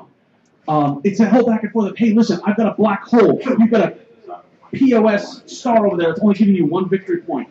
This black hole is giving us five. I'm going to blow up that star. Okay, so we designed the neutron stars as a mechanic to provide a new avenue of play in the competitive, but you're saying it created a whole new avenue of play for a totally different way yes. for the cooperative play. It gets yes. elements back in the element stockpile. You need elements? Yeah. Crap. Here you go. Now there's two right. oxygen in the pool. Now your star was. His star was going to blow up if there was no iron. I happened to have two iron. I sold it back to the resource pool because I had the neutron star. Same thing happened later with oxygen. I sold two oxygen so he could fuse. Wow. Yeah. It, exactly. It, it was all teamwork, and it was. It was exciting. That, like I said, that last round, like, are we going to make it? With with the competitive with the competitive play, you have the rule set, and you, but with the cooperative play, the way it plays is, is, is a different aspect. It's like two different games. But you only need to learn the rules. You only once. need to learn the rules once. Right. Yeah, yeah. It, it's funny how you you're using the same. I don't remember. One of you guys said it, but I don't remember who. That's that you're using the same rule set. But it it might have been Phil. You're using the exact same rule set, but it feels like a totally different game. Yeah, totally, completely different. Which is just a fun. great selling point. I'm going to go through withdrawals of this game yeah. after leaving here until August when I get it in the mail. Yeah, I can't, I can't wait to get it on the table back home. I agree. Yeah. So all right, so um, who who at this table traveled the farthest distance to get here? By the way, we have a contest going. Um, let's see. I'm from Boston. What, what's further, Boston or San Jose? Probably New Hampshire. Ooh, yeah. Let me see. Google Maps. Google Maps. Yeah. Google Maps. Does Google Maps have a, as the Raven flies, or is it all by road? Yeah. Oh, actually, there's a there's a. If you just go to the internet, you can just do like a distance between. All right. Hold on. Boston and. How long were you on a plane? Um, like. But that doesn't necessarily mean because yeah, it, it says yeah. so U K seventeen hundred and seventy-five miles. Oh, I, no, it's like it's like fourteen fifty from yeah. from where I am. So I think it's you. All right, there it is. So that's that's who wins the uh, prototype copy of the game. Are you effing me? No, nope. There you go. All right. Withdrawal cured. it's, it's, it's like Chris's module. There you go. Dude, thank you so much. I- I'm going to play and beat the hell now, out of this you game. Have to let us, you have to let us use it one more when we play the next one. Oh, yeah. yeah. yeah. But aside from that, we uh, we made one uh, we made one extra copy as a prototype. And um, and it was it, half half of it was uh, we wanted to, to we wanted to have an extra prototype just to have it, and then uh, after all this, Chris and I kind of got together and said, hey, you know, you came all the way down here. And we were pretty sure you were the one that traveled the longest distance, so we just we wanted to make sure you went you went home with it because you loved it. Dude, that, thanks, man. That's, that's awesome. So happy first ReaperCon. Happy first ReaperCon. For those who are not on Justin's T V, Phil's setup really I think takes up the entire room. All right, now I got a tough question for you. Is this the best moment, or was Bohemian Rhapsody with Nothing with compares. seven other guys or seven other people and a gal and a nothing person. compared to Bohemian Rhapsody in yeah. the car. All right, that was that was magic. That, that was, was that was Texas magic. It was pretty awesome, huh? Nothing really matters but that. That's true. Nothing really matters. There is podcast versus cover us singing that on the air. Oh, yes. Perfect. Right. All right. There we go. We had oh, God, there's people out there singing it now. Yes! Oh, God. It's like when I, when I started Sweet Caroline earlier. We had to take Phil to a barbecue place in Texas so he could have some true Did you go to Treadways? Texas oh, yeah, barbecue yeah, yeah. Treadways. And to be fair, and to be clarified, like those who are from Texas, this place is a, a shack yes. on the side of the road yep. with only outdoor seating yep. and a giant smoker that only uses pecans. Uh, the, the, the, the listed hours are like around like ten or so, but you know, maybe we won't be here until noon. Like I love it. Or when it's like maybe four or five, sometimes later. Sometimes we're not here when we're supposed to be. And yet those charts to say open, close. It's like open, yes. Close, probably. The guy's barbecue pit is bigger than oh, yeah. the shack. Yeah, yeah, it is. It is. So yeah, so we're, we traveled there, and it was it was in my, my big ass truck, and there's um, me and seven other guys in this vehicle, and uh, on the way back, we uh, started a rendition of full acapella. Full acapella Bohemian Rhapsody. It was quite epic and beautiful and wonderful. It made my day. Harmonizing and, you know, vocal instrumentalizing. I wouldn't call it harmonizing. No. no. I would not call that harmonizing. It was beautiful for the moment, not for the sounds necessarily. It was it was about camaraderie. It's like, you're beautiful on the inside, guys. Yes. You're beautiful to anywhere but my ears. Man, you ever want a, a, a country fried steak sandwich? My God. I had, uh, they have, what did what did you guys have? So I had the uh, the pork one. The, the porky. The porky. The porky it was, sandwich. It it was everything bad for you, and it was delicious. Whole pork, smoked ham. Yeah, it was bacon. Swiss cheese and bacon. Uh, and I had fried pie, which uh, I think your description of fried, fried pie was the best. And a Diet Coke. Well, they, yeah. all these, all these, all these people, all, all y'all people from Bluestates, y'all are, y'all, y'all, y'all, y'all are like, what's a fried pie? I'm like, you don't know what a fried pie is? It's like, no, what's a fried pie? I'm like, it's a Hostess cherry pie without the bleep. Yeah. and and, and like, I was like, yes, that is what that is what I just ate. yep. Yep. So very, very nice. Okay, so ReaperCon, another huge, obviously one of the biggest parts of ReaperCon, one of the reasons ReaperCon started was painting. Okay, there's oh, massive yeah. miniature wargaming here, massive miniature painting, and they were talking about the award ceremony last night, how they had some of the highest quality and, and largest number of works they've ever seen. They handed out more medals this year than ever. Yeah, what were you saying? They like normally they hand out more certificates than medals, but this year, yeah, yeah. And, and and it's not a competition of you're trying to beat that guy there and that guy there. You're trying to beat your personal best. Right. No. So they basically every single piece that's entered, and they had over three hundred entries this year, is judged individually. And so they look at the the painting quality, the shading quality, the basing quality, the creativity, the storytelling, depending on the category. It's against like like the standard against. Uh, yeah, and they say that how good is this, and then look at it all together and say, well, this person did silver level quality work, or bronze, or certificate, or or gold. They also hand out what they call Sophies. So in each category, whoever performed the best, second best, third best, will get a Sophie, and that's if it's a Reaper miniature. So that's that's how it goes. So everybody can get an award if everybody's entering in that quality of work. And there was so many good quality work. They handed out a lot of medals yesterday, a lot, and all of them were, were deserving. They really were. I will post it up on Facebook later, but I took pictures of, there was an absolute gorgeous, it wasn't standard character scale, that like the standard character scale mini, which I forget how many millimeters that is, uh, uh, but there was a Han Solo that was extremely well done. He won, uh, I'm pretty sure he got, uh, well crap, I know he got at least a silver, and he might have gotten a gold. I think he may have gotten a gold. I mean, that the the, yeah. the, the eyes, the eyes in that mini were stupendous, the coloration was fantastic, but then there was like a massive... Uh, uh, like, like eight times larger. Uh, you had Scout Trooper on speeder bike. Yeah, oh, right. He got a bronze. He got a bronze, and it was it was good work, and it was that was diorama. He had a full because he had, or I don't know if it got in diorama or not. It didn't get in diorama because there's only technically one figure. There's only oh, okay, there's only technically one figure, uh, but the basing on that, it was he had the, the whole. I mean, that was just gorgeous. The basing was amazing work. As a man who has a biker scout costume, that looked phenomenal. Yeah. And it, it corrects me. I mean, like, a lot of sentences and start with that phrase, my lord. You'd be surprised. I'm telling you, man. You'd be surprised. Oh, I got one of those. I'm talking about you have one of those.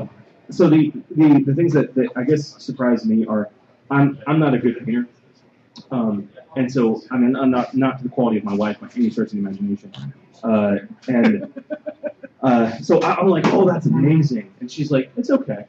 And I'm like, I'm like, what do you mean it's okay? And she, she's like pointing out things, and I'm like, I'm like, who says, well, the, the shading and the you know the, the lighting wasn't considered properly, and I'm like, the lighting, and she's like, yeah, the, you know, like, oh, okay. And then I'll see something like, that's pretty good, and she goes like, that's phenomenal.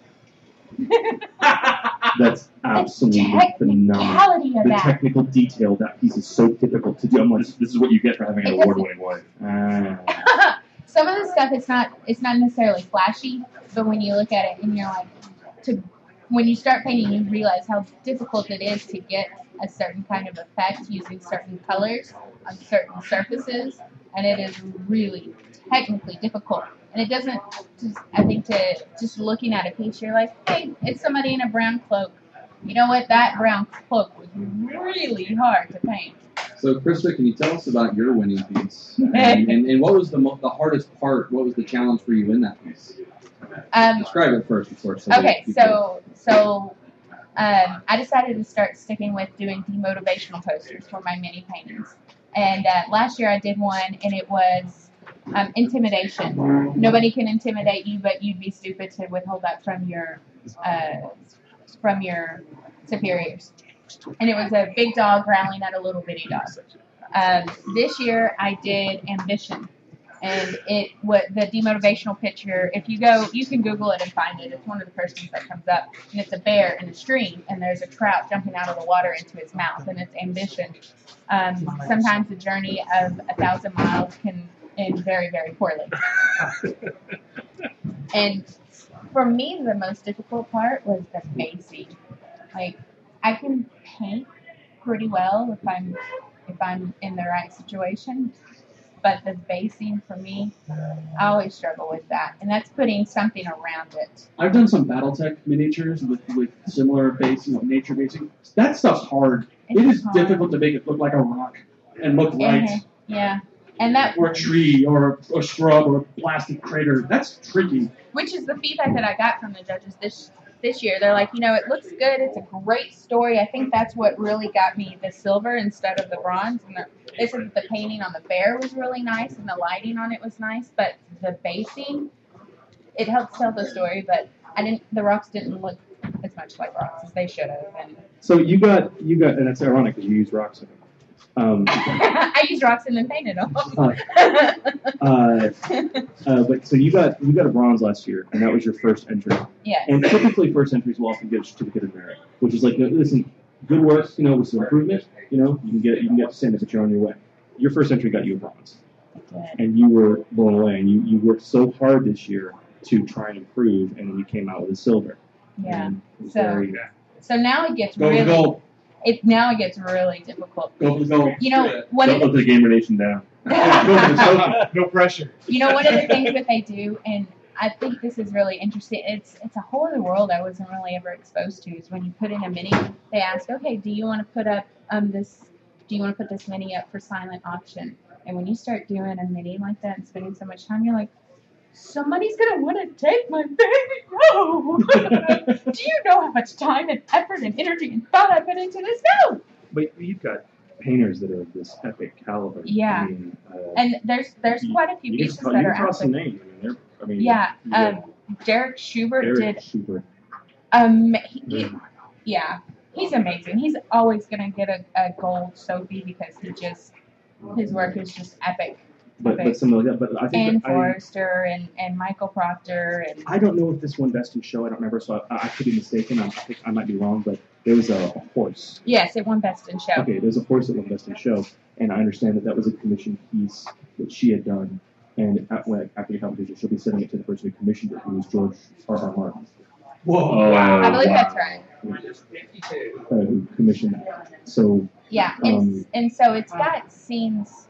I believe, from some of his stories. And she free-handed it, so it's a horse with a figure on top, and the horse has a, basically a cloak over it. And on this cloak, she free-handed this amazing... I mean, if it was a full-scale painting, it would be gorgeous in a home on its own right, but it's miniature-sized. And on top of that, she kept with the tradition... The, with minis, you do shading and you do highlights on... where shadows would be and the light would hit, and so it still it still follows all of those general rules with the detail work. It was Speaking of Martin, one of the other pieces everyone was talking about submissions this year, um, it wasn't a Reaper mini, obviously, so it could do a Sophie, but I think it did pretty well in terms of meddling. I think um, I'm not sure. I think it just looks good. Was there was a uh, a twelve inch uh, mini, a, a sculpt of uh, Daenerys Targaryen uh, after after. being consumed in flames and the rising with the baby dragons. Yeah. Um, you're just like, whoa. Little graphic. It was it was a little graphic, but it was um, hot. It was. uh, well, that. But yes. Yeah, it was it was absolutely gorgeous. So yeah. It's getting a little hot inside those Jedi robes. It is. It's Texas. I'm wearing three layers. Cut me some slack. cut down some slack.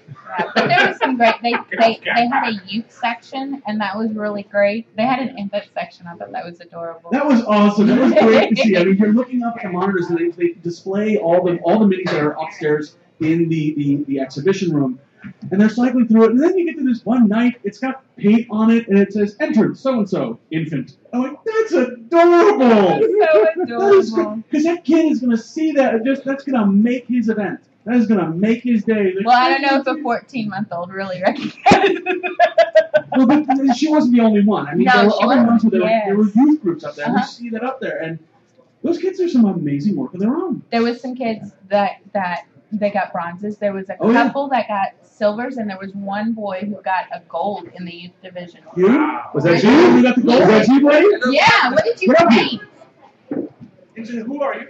Sharon Toddy. And what did you do for a, what was your, what was your, what was your menu? What was your piece? There's no separate warrior.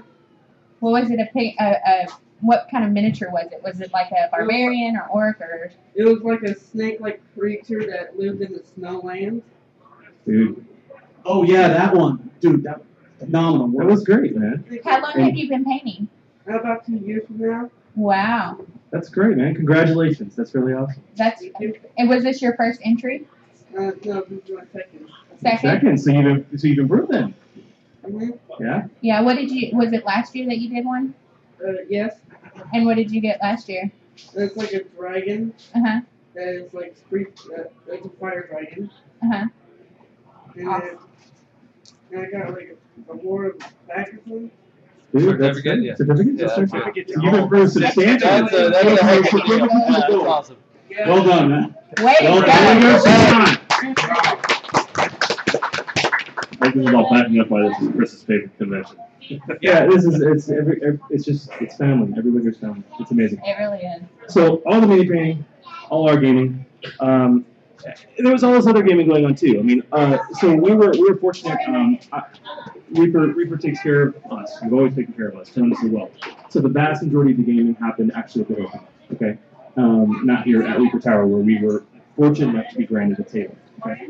Um, so we were here with basically it was us and and Pathfinder Society, and that, and, and well, yeah, yeah. And, and, and of course when, when Monty Cook came in to run his demo demo demo of Numenera, they brought him in. Um, that was fascinating to watch, even though I was I only caught a few minutes during the break in the middle of my session, but no maps, no minis, and the character sheets looked amazing. And Monty is such an animated character. Did and he's did, too much such a great G M. Who did the uh, artwork for Numenera? The maps. Maps for Numenera brought to you by Christopher West and Master Master. So yeah, but they, it was I mean like all kinds of role playing games going on. There was a whole bunch of Savage Worlds being played, lots of D and D. Um, another friend of the show who's been on a past, Casey Close, who's not here right now, ran numerous sessions of Fiasco. They got huge, huge positive reviews over at Hilton. Um, God, yeah, there's just there's a ton of games. You guys get to play Warlord in Wonderland? Yes. Oh, yeah. Yeah. That was intense. That was you, you, you never played Warlord before, right? Never played Warlord. And that's that's somebody so that's. Had air show yeah, somebody had something air show. And so Warlord is is is uh, Reaper's proprietary, you know, tactical skirmish combat system. Yes. Okay.